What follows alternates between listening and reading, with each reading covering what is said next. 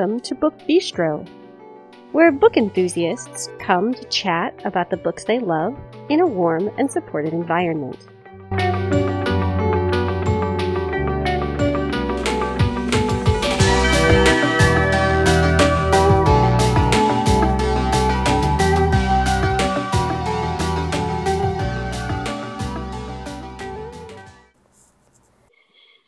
Today is Wednesday, April 14th, 2021. This is Shannon, and today I'm here with Amber and Brooke, and we are talking about books set in Land, Australia.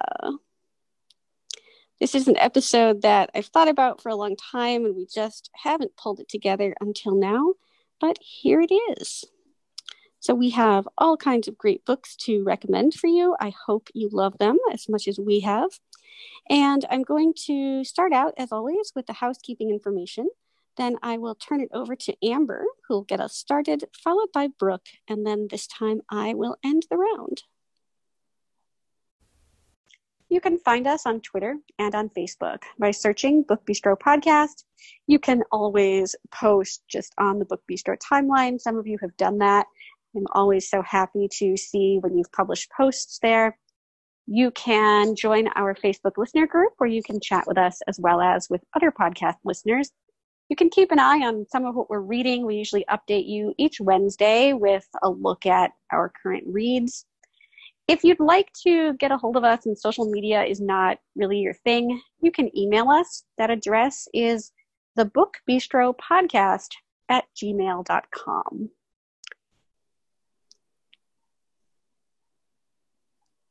Okay, so my first book of the evening uh, deserves a little bit of an intro.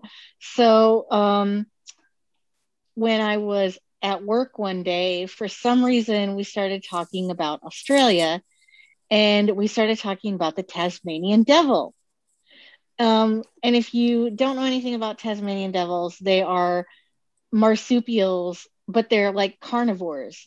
And a friend of mine at work told me go online and listen to these little creatures you know make their noise. And i did. And it's like the most terrifying thing that you have ever seen your heard in your life.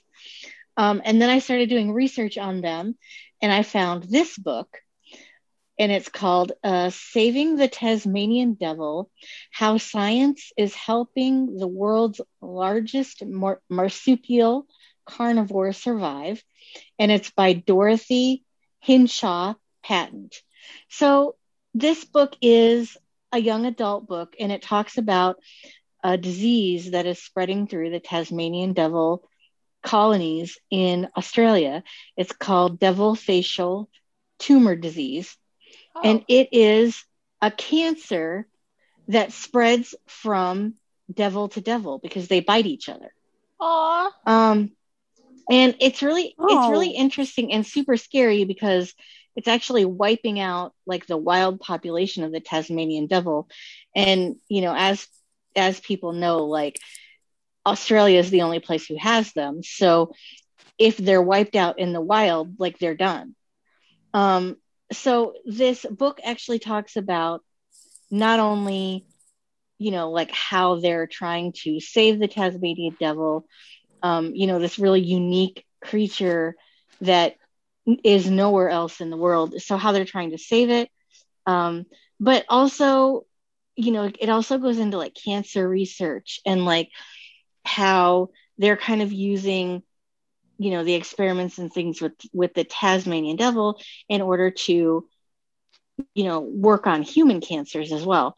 So it was just a really interesting. It's very short and there are gorgeous photos throughout this book um, you know just of different like landscapes and things like that. So you know if you really want to see some really good photos and things like that and just really learn about a really interesting creature i would definitely recommend this book. And again it's saving the tasmanian devil how science is helping the world's largest marsupial carnivore survive and it's by Dorothy Hinshaw Patent.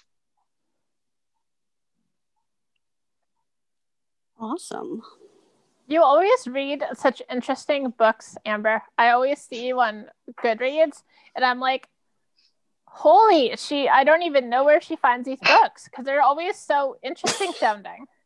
Well, and you know, it's so funny because I would not have found out about this, but I was like binging on YouTube one day and I came across an Australian park manager and that's one of his really big passions is the Tasmanian devil. And he got really emotional about it and at first I couldn't figure out why, but like they're such unique little creatures. I mean, they're kind of scary, but they're so unique and and like they're like my spirit animal and i don't know what that says about me but whatever it's fine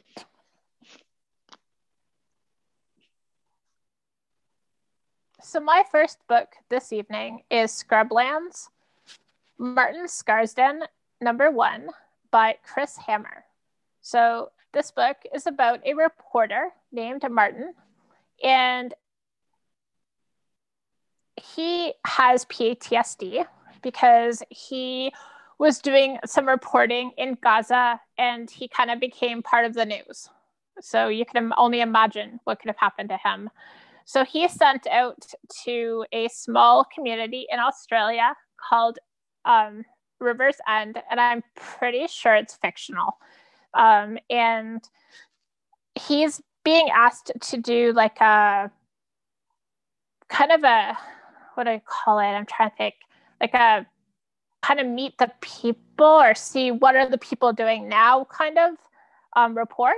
So a year prior to this, a pastor opened fire on his parishioners and killed five of his parishioners and then was killed himself by um, a police officer.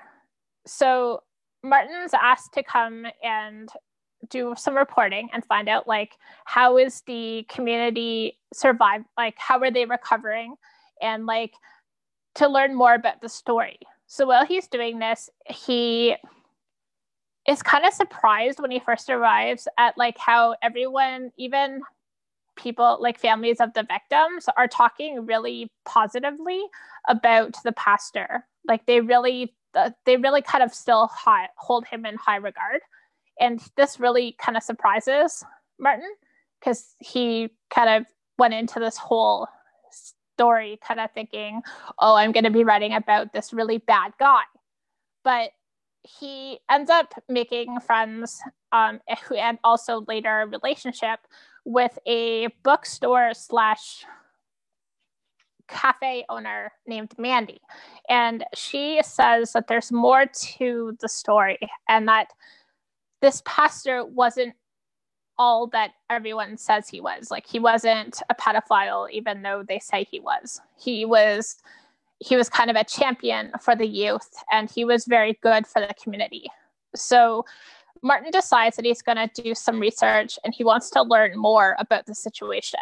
So while this is all happening, we're kind of learning about the community and they're they're going through a drought and it's very very hot and one thing I was mentioning to Amber while we were setting this up was that the way that Chris Hammer has written the book, it's almost like the setting or the atmosphere is part of like is almost a character in its own. So like the heat and just all that goes along with that. So like at one point um, there's a forest fire and or a bushfire and Martin's asked to come help out, which I kind of thought was a little bit odd because I don't think people would just randomly say, Hey, yo, man, do you want to come and help out, help fight a fire? Like, that just seems a little random to me. But um, he ends up saving a young guy during this forest fire, and that ends up kind of increasing his popularity in the city in the town so people are more likely to want to talk to him so while he's doing his research, he's also being having obstacles placed in front of him because there's some people that really don't want him to know what's happening. So some things start happening, and then a lot of reporters end up coming to the community. And I'm gonna stop there because I don't want to spoil anything. But I really enjoyed this book. But this book is the first in a series. So far, there are three books in this series and they are Silver is the second one, and Trust is the third one. So I read the second one, and it was actually, I'd almost say it was better than this one. So mm. I recommend checking out this book. So it is Scrublands, Martin Scarsden, number one by Chris Hammer. So do all of the books take place in Australia or do they go other places? Um, so far, like I haven't read Trust yet, but as mm-hmm. far as I can tell, they all do happen. Oh, in, cool. Like, so they're not. Um, they end up like the second book. It doesn't take place in River's End. I think it takes place in a community that's kind of close, though. When you were talking about the setting almost being a character in itself, it made me think of The Lost Man by Jane Harper. Um, she writes Australian fiction just so, so vividly so that you can actually like almost experience the setting. Yeah, I was saying that to Amber as well, that um, I'd almost compare him to Jane Harper. I'd say that he does write very similar.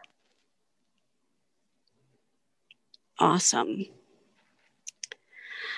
All right, so I am taking us from nonfiction to mystery to urban fantasy. Oh. Because I think urban fantasy set in Australia is very, very awesome. So we are going to talk about Blood Kissed, Lizzie Grace, book one by Keri Arthur. And I first learned about Keri Arthur years ago with her Riley Jenson series but series is pretty popular, so I wanted to highlight one of her other kind of newer series. So, the Lizzie Grace series is about a witch named, as you might imagine, Lizzie's, and her best friend, Belle. And they are kind of almost on the run from Lizzie's family. Something happened in Lizzie's past that resulted in the death of her sister. And Lizzie feels a lot of inner guilt about this, and her parents, at least from what are, seem to, at least to some degree, blame her for this. So Lizzie and Belle are kind of staying under the radar as best they can. They have opened a cafe on a shifter reserve. And the shifters are not fans of witches, like whatsoever. And so they are trying to stay kind of under the radar for more than one reason. But when Lizzie is asked to help locate a missing girl, this kind of thrusts them right into the middle of this investigation that has really far reaching consequences, not only for Lizzie, but for the shifters that she's gotten to know and in some ways, perhaps for sort of life as she knows it.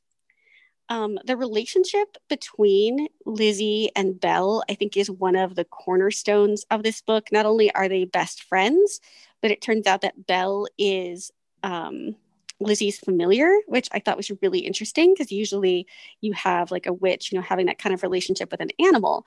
And I really enjoyed the, the dynamics um, between these two, both because of their friendship and because of their magical link.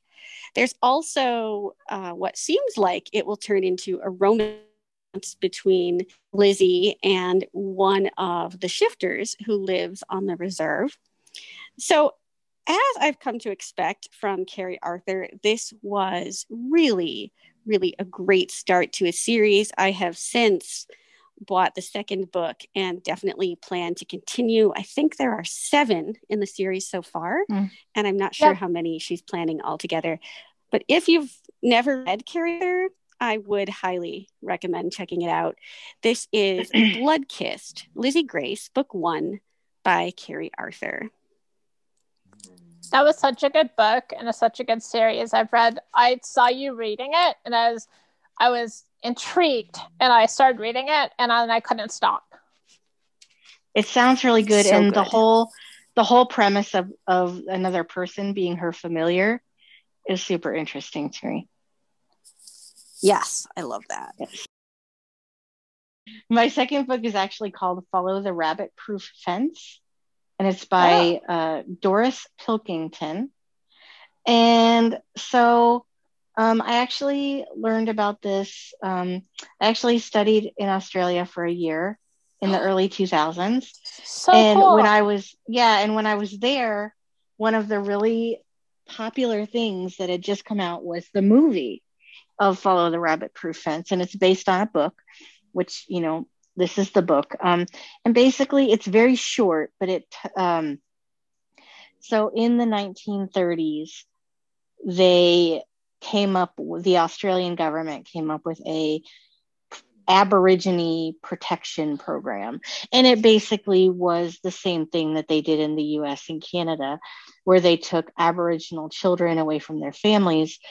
Um, but it, it was actually more focused towards half white, half Aboriginal children. Oh. Um, and this book actually follows Molly, Gracie, and Daisy. Um, and they are half white, half Aboriginal. And at the age of Molly was like 14, Gracie, you know, was Gracie and Daisy were a little younger. They um they're they're cousins and they all got taken, you know, way far away from their families, like over a thousand miles, I think it was, you know, to a residential facility. And it was horrible. And they escaped. And um the the Australian government back in, in that day in Western Australia built what's what was called a rabbit proof fence.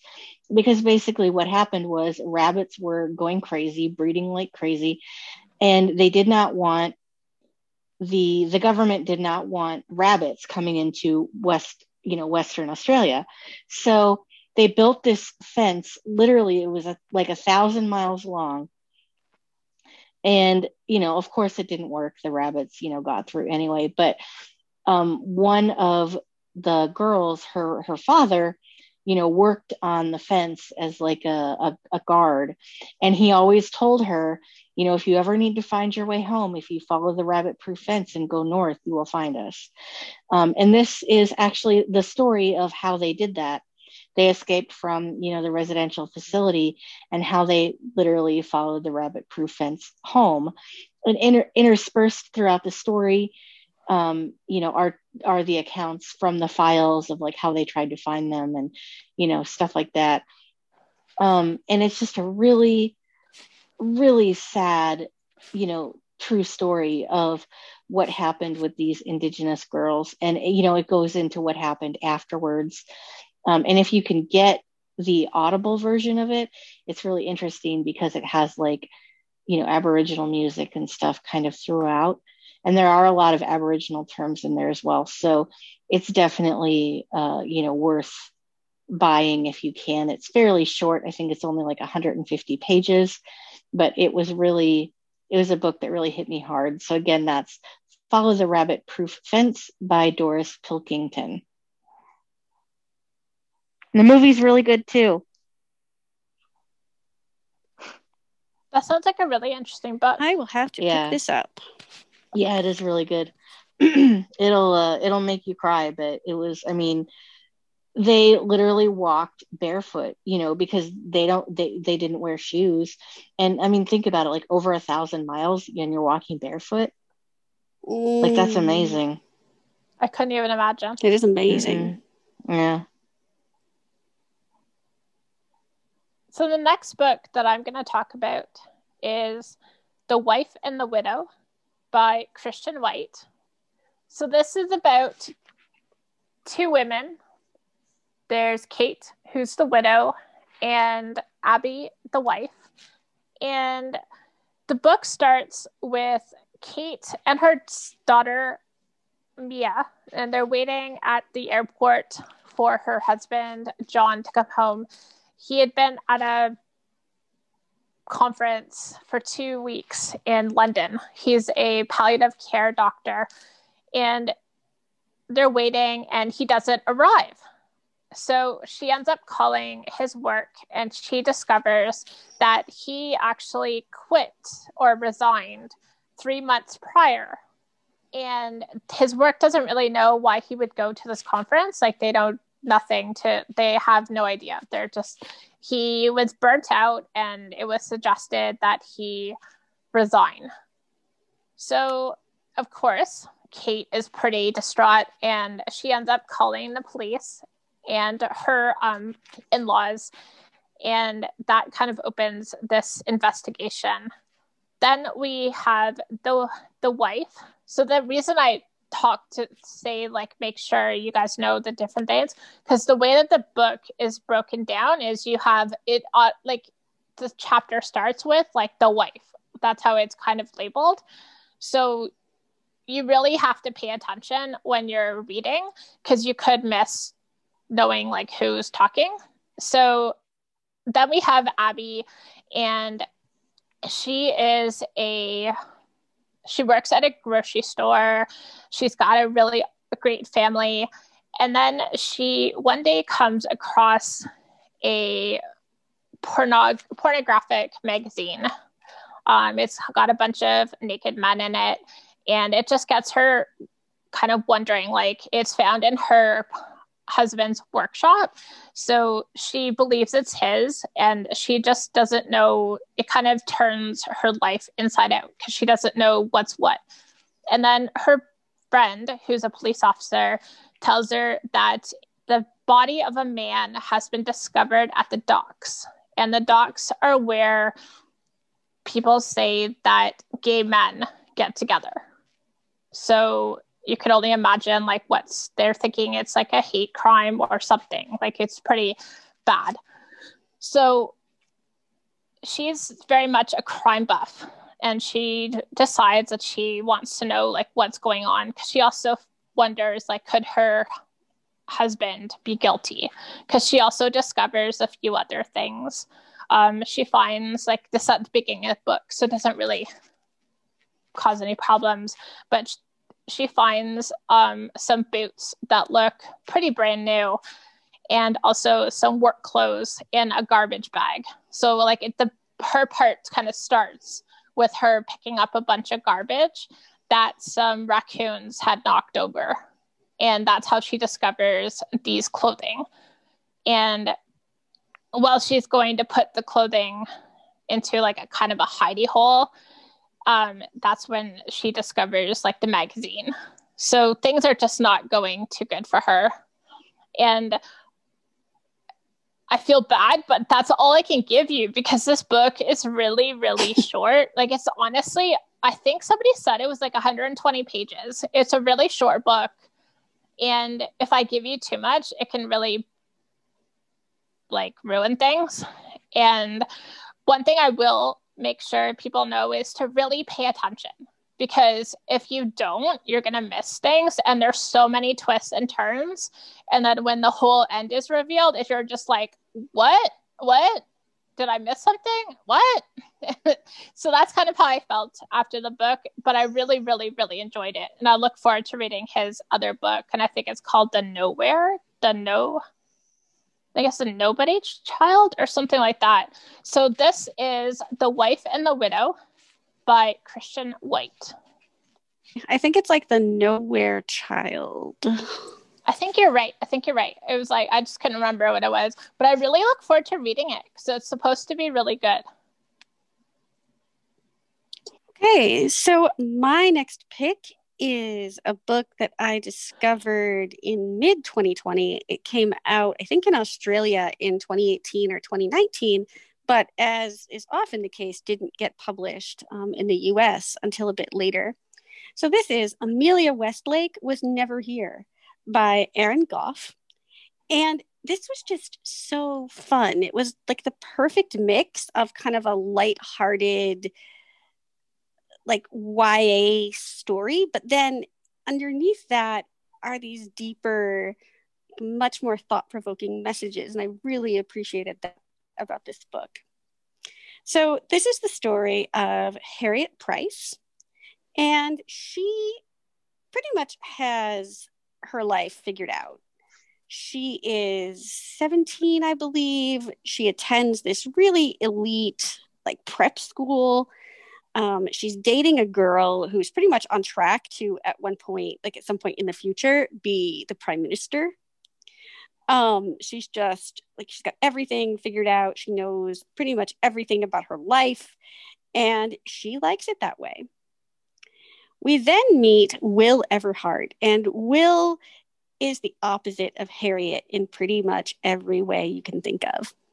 Um, she also attends this elite prep school, but she's like pretty much ready to be um, expelled quickly. and she is very angry about what she views as the injustices that occur in the school.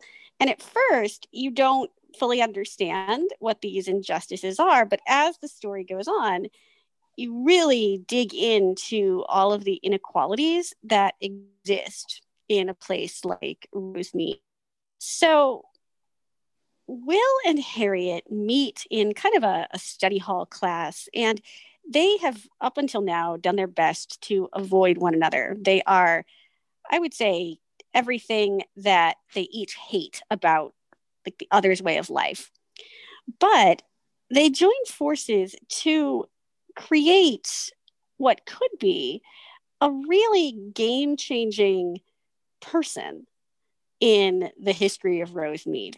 So, what they do is they start this blog, and the person that they say writes this blog is a character that they've made up named Amelia Westlake.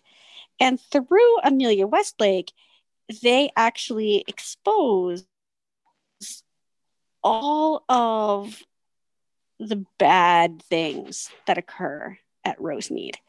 That's and they're really calling on teachers. Yes. And they're really calling on like teachers and their fellow students to sit up and take notice and work to affect change. And as this goes on, they actually realize that they don't hate each other after all. And maybe getting to know people who live differently than you do, who think differently than you do, that that's not necessarily such a terrible thing. So I really loved this. Um, it was just like when I read it, it was the perfect book for the time that I was reading it. And I will definitely be keeping my eye out for more of Erin Gough's writing. But this one, it was published in Australia under the name Amelia Westlake. But in the US, it is Amelia Westlake was never here. And again, it's by Aaron Goff. This sounds really good. I've never even heard of it before. I'm intrigued. It's another book that I'll be adding to my TBR list. Yes, there are several books that I've already Yay. grabbed, like just during the recording of this. It's ridiculous.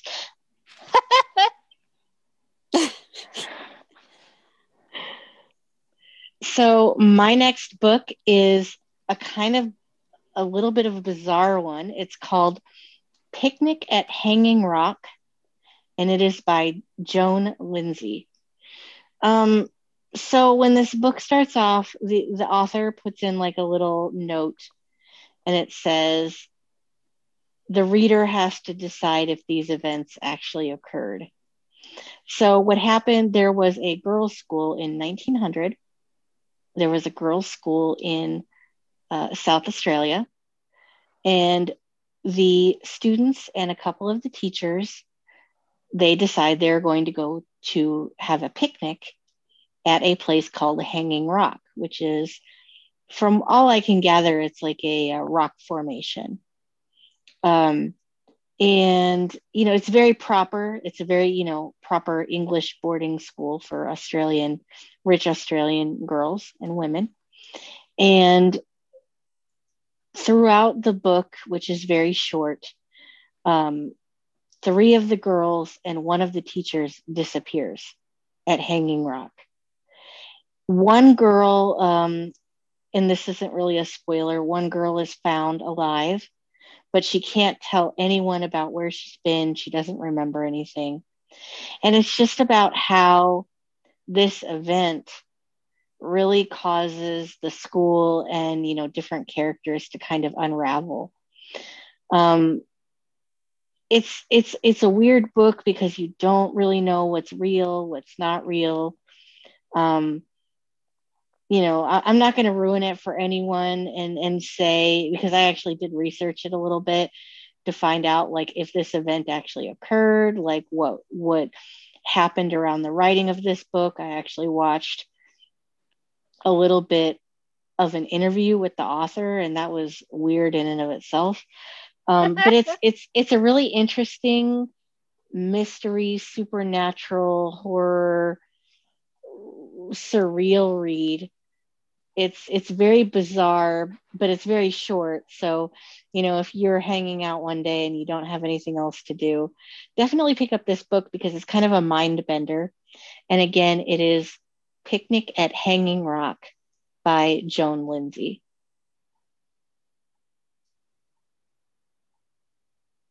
So my next book is Crimson Lake, Crimson Lake Book One by Candice Fox.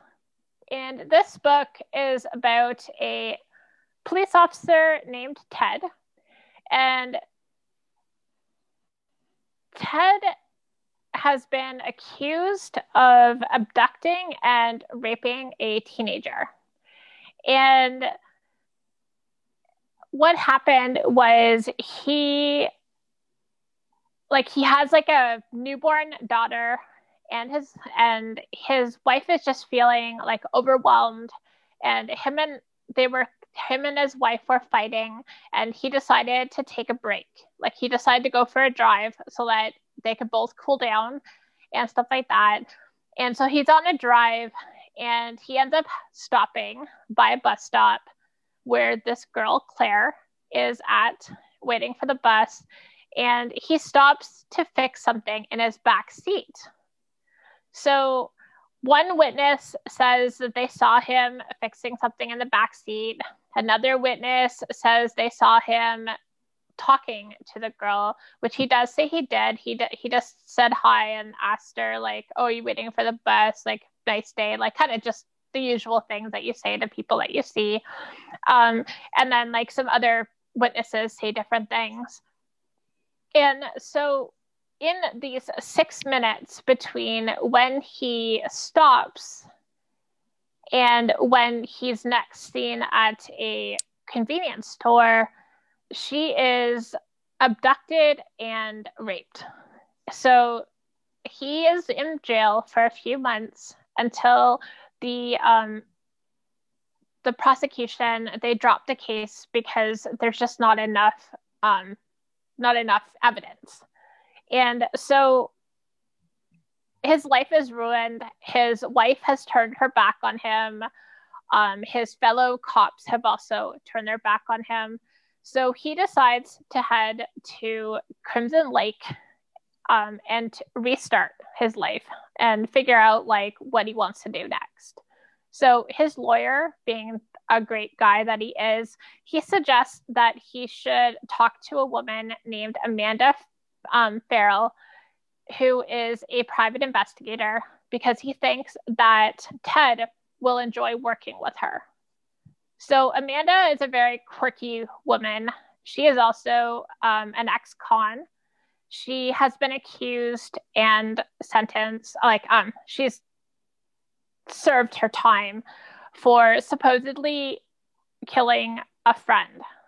Um what had happened was well what the situation is that her this woman this girl i think her name was lauren she's found in the back seat all stabbed and amanda is found naked in the in the trunk. And somehow the police believe that she did it and then that she took off her clothes and hopped in the trunk so i'm not really sure how that works but that's what they believe. And she was sentenced and served her time. So now um, she's in this small town and ted is decided to work with her. So she's very quirky. Um, some of the things that she says you just like are like i can't believe she said that. Um, some of the things that she does is just kind of out of this world, but she's kind of a person that doesn't really care what others think about her. And one thing that I thought was interesting is she bikes everywhere. Like, ever since the whole situation in the car happened, she will not go in a car. Like, in one part, um, she got like drunk.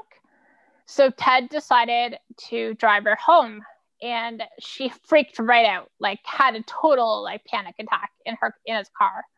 So they're working together. They have a case. Um, a celebrity author has gone missing, but they think he's dead. They think he was eaten by an alligator or something like that. And through this investigation, they learn about obsessed fans. Um, they learn about how his marriage isn't really a marriage. Um, they meet his son, who is a little bit odd. And they're kind of investigating. And while this is all happening, Ted is also in, he doesn't really believe that Amanda did what she's been accused and served her time for. So he's investigating the whole situation. And he's kind of using his connections, or at least the little bit of connection that he still has.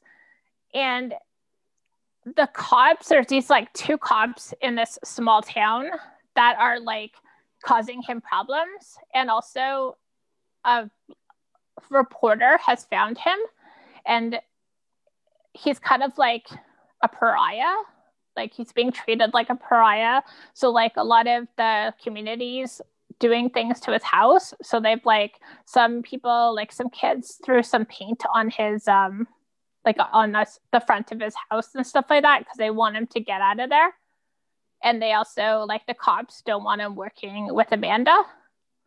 And then also Amanda has taken it upon herself to also investigate Ted's case because similar to his feelings, she doesn't believe that he did it. Um, she believes him because he says, No, I didn't do it. And she believes him. So I really liked this book. Like, I just thought it was, I loved how quirky she was. I loved how they each had their issues, but they each wanted to help each other without like kind of in the background. They didn't kind of they didn't want each other to know that they were trying to help each other. So I really enjoyed this book. Um, it's called Crimson Lake, Crimson Lake Book One by Candice Fox. I read this too and I really liked it. All right. So, my next book comes with a plea for other um, recommendations if people have them. I really wanted to include work by Indigenous authors in this episode. Um, I think it's important to to elevate the voices of indigenous authors when we can especially in places where indigenous people's rights are kind of stomped upon. And I did quite a bit of research and I didn't find a lot of a lot of information about indigenous Australian authors. But I did find this book. So this is Too Much Lip by Melissa Lucashenko. And this is the story of the Salter family. We see it mostly from the point of view of Carrie, and Carrie is a woman who has, in many ways, just lost herself. Um, she fled from her home years ago and has not wanted to come back.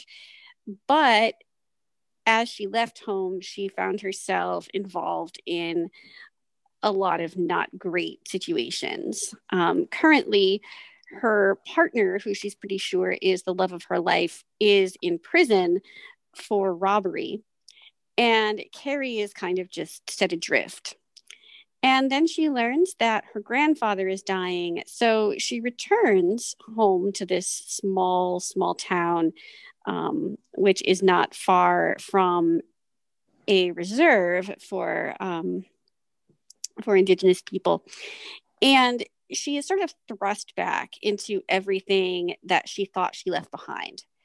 And you really see the ways in which Indigenous people are continuously oppressed by the people around them, the people who, for various reasons, have more power than they do. Um, there is some land that was very, very important to Carrie's grandparents, and it is also the burial ground for many of their ancestors. And there are these really slimy individuals who want to, of course, develop this land and they would like to put a prison there. And Carrie and her brother, um, her brother is not a stellar individual either, but you can kind of, as you get to know more about him, you can kind of understand what has made him to the person that we see on the page. Um, they are trying hard to kind of stand against these plans to to develop this land. Um, we see Carrie's mother, who is in mourning for an, and grandfather, and who just really isn't sure how she fits into the world. Like she's a mother, she's a daughter, but she doesn't feel like she's done any of this very well at all. Um, she's a tarot reader, and she sort of has turned her life into this constant search for a sign. Um, Carrie is a, a very hard bitter character and sometimes this does make her a little bit difficult to connect with but as you get to know her and really understand her struggles and all of the things that she sort of dreamed of having for that not able to have um, she becomes a really relatable character by the time the novel ends. Um, at first, I couldn't tell if this was supposed to be like a thriller or a women's fiction novel or maybe a family saga. It's hard to to quantify, but it's one that I do really recommend, especially if you are looking to read more um, more work by Indigenous voices. So this is Too Much by Melissa Lucashenko. And if people, either listeners or fellow podcast hostesses, have more recommendations for books by Indigenous authors, I would love to have them. My last book of the evening is called Fled by Meg Keneally. Meg Keneally is actually the daughter of Thomas Keneally, who wrote A Commonwealth of Thieves, which kind of deserves an honorable mention, um, which is about, you know, the convicts who settled Australia. But Meg Keneally wrote Fled, and it is about a woman named Jenny who is a highway robber in England, and she gets caught and is sent to Australia um, you know, for punishment basically. That was in england. That was kind of what they did in like the 17th and 1800s when they you know the prisons were full it was overcrowded. So they would send these convicts to australia. And jenny was among the first to arrive. And you know it it's historical fiction but it talks about you know the struggles that they faced and you know um, dealing with a land and a people that they did not understand um, and how desperate they really were. I mean you know how many people starved to death and stuff like that because they had no idea what they were doing. Um, and actually jenny and a, a, couple of other people escape. Um, and it, it is the first escape ever recorded um, you know f- with convicts that was successful. Um, and then, you know, it just shows the consequences of like what happened to her and her family. And, you know, it's, it's a really, it's, it's a big saga, but it's very, very good. And, um, you know, it, it brings up a lot of things that like I never thought of. Like, you know, I always kind of thought of convict ships as like, they filled them up really quickly and then they left. But actually like these convict ships were like in the harbor in london for like four or five months at a time. And they were basically jails before they even sailed. They would just put these women on the convict ships and you know like they were there for like six months before they even left. Um, so you know it's just a lot of stuff i never really even thought of. Um, the, I will put a trigger warning on this. There is talk of sexual assault. Um, so, you know, that, that is a trigger warning for people. But it is a really good, very thoughtfully done book based on an actual woman. And Meg Keneally actually talks about it in the afterword of the book. And she gives resources. So if you're interested in, you know, reading more about things like that, uh, you definitely can. So again, that book is Fled by Meg Keneally. This looks so good. It is really good. I was surprised you haven't read it yet. I was like, Shannon's going to take this one for sure. I bought it. oh, you bought it? Yeah. nope, I bought it, and then I kept thinking like, oh, I need to read this, and then of course, mm. like more things appeared, and keeps getting like pushed back, but I need to like move it up. Yeah, I read a book. I read a book sometime in the last couple of months about um, convicts going to Australia, but I don't remember what the book was called. Oh, now you're going to make me look on your Goodreads shelf to figure it out? I will look. I will look. Is it the Exiles? Pardon me, sorry. Yes, I think you're right. The Exiles. Oh, okay, okay, okay. I have that one to read here too. I was kind of tossing up between Fled and Exiles, but I've had Fled on my list longer. So right. I'm like, I'm I'm reading that one. I'm it definitely adding good. Fled. Yeah. Another convict book is um, Dangerous Women by Hope Adams. Oh, yeah. That I really, really liked. That sounds really good. So, my last pick for tonight is The Survivors by Jane Harper. You really can't do an Australian episode without talking about Miss Harper.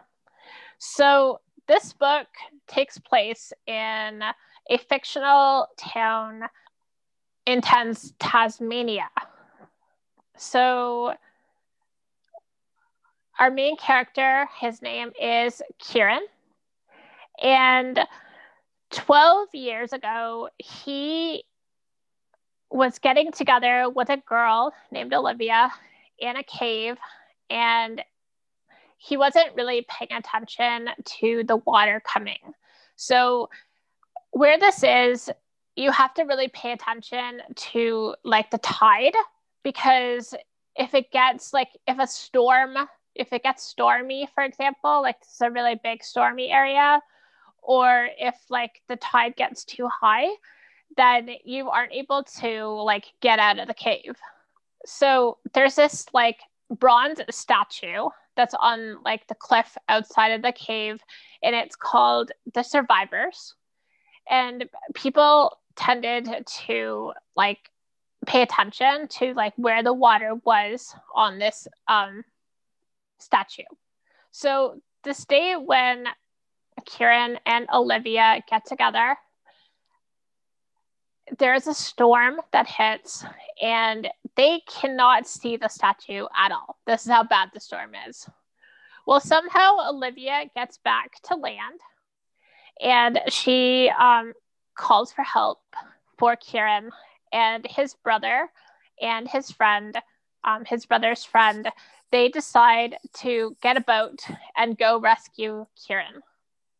Well, sadly, they run into the cliff and die.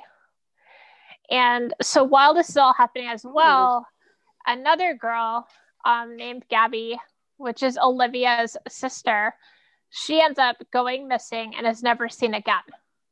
So we don't know if those like those two situations like they're not related, but this is what happened like on the same day, same time, 12 years prior. So Kieran is very like grief ridden and he's very guilty and he's feeling a lot of regret. So he leaves and he stays away for 12 years. So the book starts with him and his girlfriend, Mia. Um, they come, they're like on the beach with their three month old daughter, and he's just come back to help his parents move because his father has dementia and he needs to go to a home. And then his mother is going to move to like a place that's close to the home so that she can see him as much as she wants. Um, and as we're getting to know kieran we're also meeting his friends. Um, there's ash and who is now with olivia. And they all kind of went to school together like olivia mia um, Ash, Sean, like they all they're all like school buddies. And so that's kind of how you you kind of get to know their um, relationship with one another and stuff like that. And we're also learning in the book about like how tragedy can really affect a family. And like we learn about how Kieran's family is never really like they've never really come to terms with what happened to his brother Finn. But at the same time, like they don't blame him, but he blames himself. So like he's been so guilt ridden and so regretful that like he just hasn't want to start his life. Like so he's very much stuck in a rut. Well, an art an art student named Bronte or Bronte, she is found dead. And an investigation is opened. And while this is all happening, like the past kind of comes back. Like we all know that happens, right? And you can't really get away from it. So I really, really enjoyed this book. Like her, like her other books, the setting is very much a character in its own. Um, I'd say like this is called a thriller, but I'd almost call it more of a character. Like it's kind of like a character building um, that I guess that's how I describe it. And but I really I'm like I'm enjoying it. Like I haven't quite finished it yet, but I'm really enjoying it. So this is The Survivors by Jane Harper.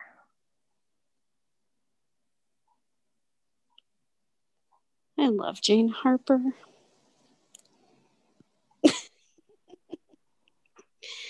So, my last pick tonight also is a mystery. It actually has a few parallels to the book that Brooke was talking about. So, this is The Dark Lake, and it is Gemma Woodstock, Book One by Sarah Bailey. And this is a book that has been on my radar now for several years. I just now read it like a week ago, and I'm so glad I did. I will definitely be picking up the sequel. So, Gemma is a detective sergeant. Um, she's kind of a, a prominent homicide investigator in this like rural Australian community. Um, she's married, she has a young son, but there's just a lot of things that Gemma is not happy with. Um, and actually now that i think about it she is not married. She is in a long-term committed relationship with her son's father but they aren't married and that is a bone of contention between them. Gemma doesn't want to marry um, her boyfriend is really about getting married and actually like settling down and kind of taking everything to the next level since their son is is now like six months old. So gemma is having her partner in the police force. And she feels sort of bad about this, but sort of not. And this, at first, you don't really see it complicating like the way that they work together. But as the story goes on, it definitely starts to be a problem. So they are called to the scene of what could be a suicide, could be a murder. No one really knows at first. And the woman who is found deceased is someone named Rosalind Ryan, who Gemma went to school with years ago. And so there is some definite history between the two, which you don't fully understand until the book is nearly done. Um, we get a few things told to us in kind of like flashbacks to the past in Gemma's perspective, but you don't really understand how everything unfolded between them um, until pretty far along in the novel. So Rosalind was like this shining star when they were in school together. Everybody loved her. She was a very, very talented actress. Um, and everyone sort of expected that she would do big things. So people were really, when she came back to town um, not too long after graduation and became the drama teacher. Um, people just sort of thought that you know she would be doing bigger, grander things. But it turns out that Rosalind is a woman with a lot of secrets. And it is Gemma's belief that these secrets, or at least one of them, could be related to her death and could actually explain why why she died, whether it was a murder or a suicide. So she starts looking into this, and as she does, she also begins to wonder if some things that happened between them in the past could also be kind of coming back to haunt her. So it definitely does have some parallels to what Brooke was talking about in the ways that like the past comes back to us, even though we may try really hard to keep it from doing so. Um, the ways in which tragedy affect a family and in some ways the way tragedy in, um, affects a community as a whole this was really really well done um, i'm sorry that i waited so long to read it it is the dark lake gemma woodstock book one by sarah bailey when i was picking books to do I actually mentioned this one to Shannon as one of the many books that I was looking at, and she's like, "Don't touch it, it's mine." I'm like, "Oh, fine then." you can't have geez, it. I've never. I know. She drew rank. I know. I was like, "Holy, you've never done that to me." well, Shannon and I also had a bit of a discussion Don't over an honorable an honorable mention. Um, that we felt like we could not do an Australia episode without talking about it.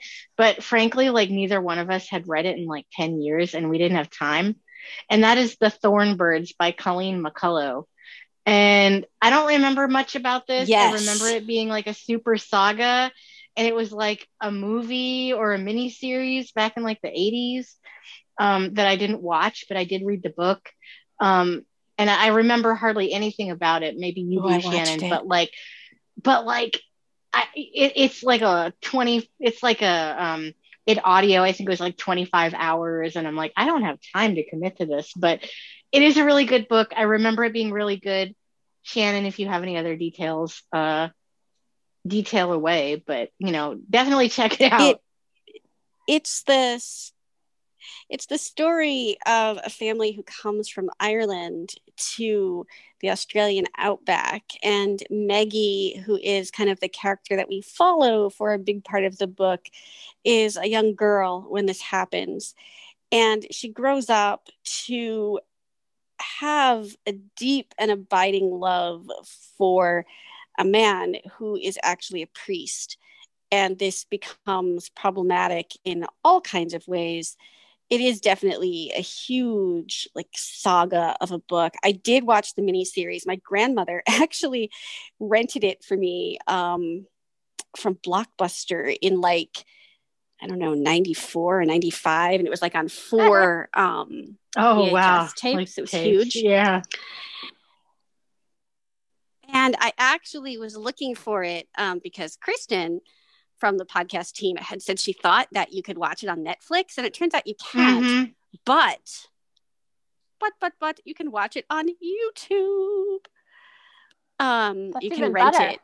See, I couldn't. Oh, okay. I okay. Yes. Oh, I was gonna say I thought it was free. I so like, did I. I was free. like, yes. Oh, I didn't know you. No. I didn't know you could rent stuff from. No, YouTube. you can rent mm-hmm. it. I didn't even know. Yes, yes, you can. Yeah. I have an older book. So I will probably be doing this. Do you? Yes. So I was going to talk about it, but I, I read it a while ago. But um, the uh, Lexi Rogers series by Karen M. Davis. It was really, really good. Oh. I really, I really like her books. I can't huh. quite remember what the first book is called. It's good though. I'll look it up and uh, make sure that it's in the show notes. So I will make sure that all of these are in the show notes, both the books that we like actually talked about at length and kind of the the mentions that came in between the books so that if people want to look those up they can and this brings us to the end of our episode set in Australia. Thank you to Brooke and Amber for coming up with such great books for this episode. I appreciate it immensely. Thank you very much to Christine, who will have some technical difficulties to sort out in this episode, as technology is at least not my friend today. I don't know if it's anyone else's friend, but it's not mine. And so I appreciate the editing that she will do to turn this into at least a listenable episode. And thank you so much to each and every one of you who join us each week as we talk about all the great books.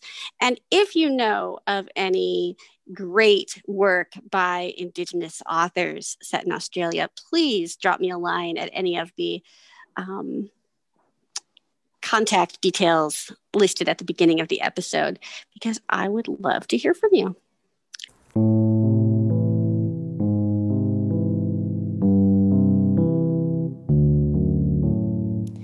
If you would like to leave us a rating or a review, you can do that on Apple Podcasts or any other platform that you use to access the show. Not only does it tell us what you think, but it also helps other people find us when they're looking for book related podcasts. Um, it kind of advances us in the Google algorithm. So I will be back next Tuesday morning with an author interview and, of course, the guide to new releases and some number of us will be back on Friday with more bookish greatness. Take care, everybody.